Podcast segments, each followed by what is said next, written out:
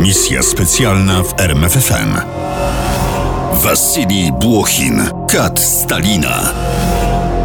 Najpierw założył skórzaną czapkę. Potem ubrał skórzany fartuch, długi aż po kolana. Na koniec włożył skórzane brązowe rękawice z mankietami powyżej łokci. Zobaczyłem kata. Kat nazywał się Wasilij Błochin. Tak o pierwszym spotkaniu z Wasilijem Błochinem opowiadał generał Dmitrij Tokariew, szef obwodowego zarządu NKWD w Kalininie. O młodości tego drania wiadomo niewiele. Historycy dogrzebali się informacji, że urodził się w 1895 roku we wsi pod Suzdalem. W drugim roku Wielkiej Wojny powołano go do wojska.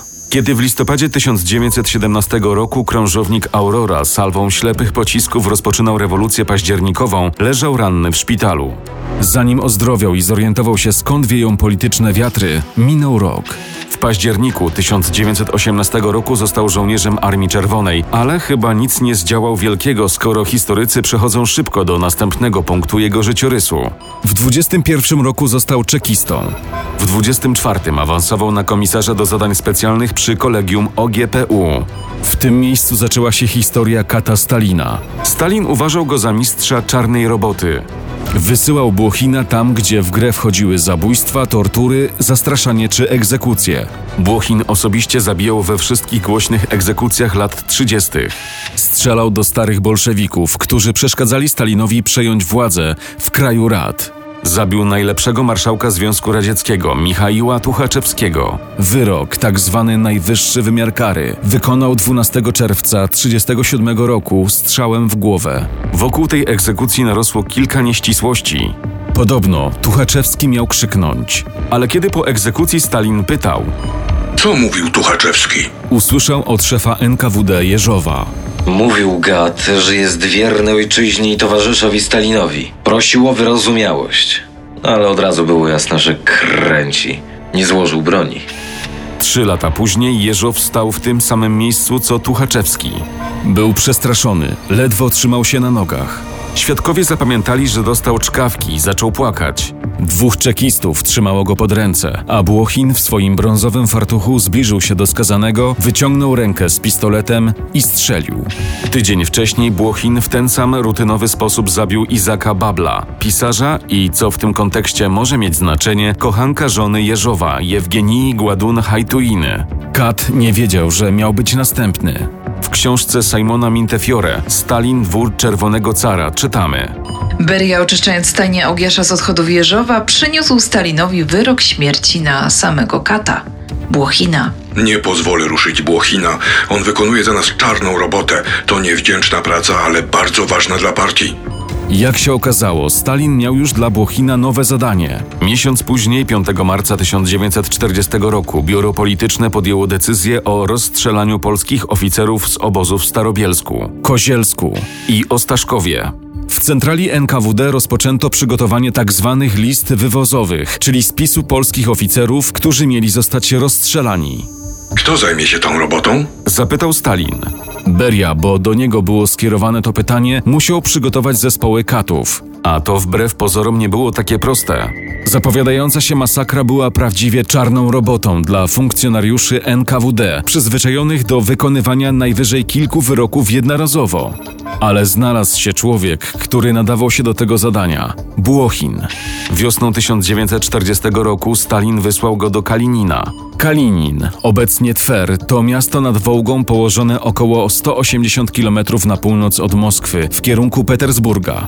Dlaczego akurat tam wysłano Błochina? Ponieważ właśnie do tego miasta wysyłano transporty więźniów z Ostaszkowa. 1 kwietnia 1940 roku do Ostaszkowa przesłano pierwszą listę więźniów. Znalazły się na niej 343 nazwiska. 5 kwietnia o świcie więźniowie dostali polecenie. Sabirajt jest z wieszczami. Zabierali więc swoje rzeczy i przychodzili do cerkwi. Tam odczytywano nazwiska i ustawiono więźniów w szeregach, po czym cały konwój ruszył do stacji kolejowej Soroga. Na stacji czekały wagony więzienne. Kiedy skończono załadunek, doczepiono parowóz. Do Kalinina nie było daleko. Jeszcze tego samego dnia po południu więźniowie byli na miejscu. Do siedziby NKWD przy ulicy Sowieckiej 4 przewożono ich samochodami ciężarowymi. Po kolei, jedna po drugiej ciężarówki podjeżdżały tyłem do głównych drzwi, a potem więźniów pędzono po stromych schodach do piwnic i zamykano w celach. Ile czekali na egzekucję? Niektórzy kilka godzin, niektórzy 3-4 dni. Żeby robota szła sprawnie, Błochin opracował system działania. Miał przy tym do pomocy około 30 ludzi, agentów, strażników i kierowców z podznaku NKWD. Więźniów przeprowadzono pojedynczo ciemnym korytarzem. Trzeba było skręcić w lewo, gdzie było małe czerwone pomieszczenie, tak zwany pokój leninowski. Tam pytano o imię, nazwisko i stopień, po czym zakładano więźniowi kajdanki i prowadzono dalej. Nie wiedział, że idzie na śmierć. Cela, w której dokonywano egzekucji, miała obite korkiem ściany, żeby huk wystrzału nie uciekł na korytarz. Pochyłą betonową podłogą z odpływem. Wąż do spłukiwania krwi i ścianę z bali, przy której stawali więźniowie. Do celi, gdzie odbywało się rozstrzeliwanie, nie wchodziłem. Mówił podczas przesłuchania w 91 roku szef zarządu NKWD obwodu kalinińskiego Dmitrij Tokariew. Tam technologia była wypracowana przez Błochina. Obili wojłokiem drzwi wychodzące na korytarz, żeby nie było słychać strzałów w celach. Błochin przywiózł teczkę pełną własnych pistoletów niemieckiej produkcji Walter. Nie ufał niezawodności standardowego radzieckiego pistoletu TT-30. Psuł się podczas wielokrotnego użycia. Mimo przygotowanego węża z wodą nie udało się zmyć śladów krwi z podłogi i ścian. Dlatego skazaniec zaraz za progiem celi domyślał się, co go czeka. W takiej sytuacji zaczynał się bronić, szarpał się i krzyczał, co zresztą nie na wiele się zdawało. Przecież cały czas trzymało go pod ręce dwóch czekistów. A Błochin brał ze stolika pistolet, przeładowywał, podchodził do ofiary i strzelał. Trzeba było dobrze trafić kulą między kręgi szczytowy i obrotowy kręgosłupa szyjnego, trzymając lufę skierowaną ukośnie ku górze. Kula wyjdzie wtedy przez oczodół lub usta. Poleje się mało krwi. Pocisk wchodzący w potylicę rozrywa czoło i powoduje krwotok. Tak tłumaczył swój sposób zabijania Błochin. Lecz pierwszej nocy rzezi w Kalininie przeliczył się kat Stalina ze swoimi możliwościami. Pierwszy raz przywieziono 343 ludzi. Okazało się, że za dużo. Noc była krótka i trzeba było kończyć już o świcie. Następnie zaczęto przywozić po 250. Mówił generał Tokariew podczas przesłuchania. Błochin i jego zespół pracowali bez przerwy przez 10 godzin każdej nocy, przy czym Błochin dokonywał egzekucji średnio co 3 minuty. Ciała ładowano na ciężarówki przez tylne drzwi celi, w której dokonywano egzekucji, a potem dwa razy w ciągu nocy samochody jechały do Miednoje. A co potem? Pytał Tokariew. Skąd wziąć robotników, którzy wykopią groby? Potrzebujemy koparkę. Odpowiedział na to Błochin. Sam ją załatwił. Dwóch kierowców przywiózł z Moskwy. Sprzęt znalazł na miejscu w Kalininie. Wysłał ich do ośrodka wypoczynkowego NKWD we wsi Jamok pod Miednoje. 20 kilometrów od Kalinina. Tam wykopali pierwszy dół, głębokości około 5-6 metrów. Do jednego dołu wrzucano około 250 ciał. W sumie wykopano 23 takie doły. Pod koniec nocy, kiedy kończyły się egzekucje, Błochin częstował wszystkich swoich ludzi wódką. Pewien kat nazwiskiem Sopielniak wspominał. Wódkę rozumie się samo przez się, pili do utraty przytomności. Co tu mówić, praca nie była lekka. Zmęczenie było tak silne, że niekiedy ledwie się trzymano na nogach. Myto się wodą kolońską do pasa. Inaczej nie można było pozbyć się odoru krwi i prochu, nawet psy od nas uciekały. Z Ostaszkowa wywieziono 65 transportów.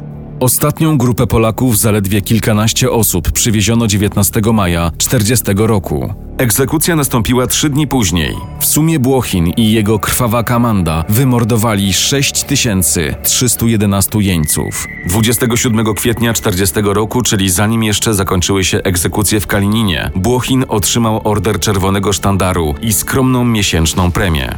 To była nagroda Stalina za zręczność i organizację w skutecznym wykonywaniu zadań specjalnych. Wojna światowa przytłumiła terror stalinowski. Błochina rzadziej zatrudniano, ale nie zapomniano o nim. Awansował w 40 roku na majora, w 43 na pułkownika, a w 45 na generała. Do starych orderów dołączyły nowe: Order Czerwonego Sztandaru i Order Lenina. Wreszcie odznaka honorowego czekisty. W glorii doczekał 53 roku i śmierci Stalina. Wtedy jego czas minął.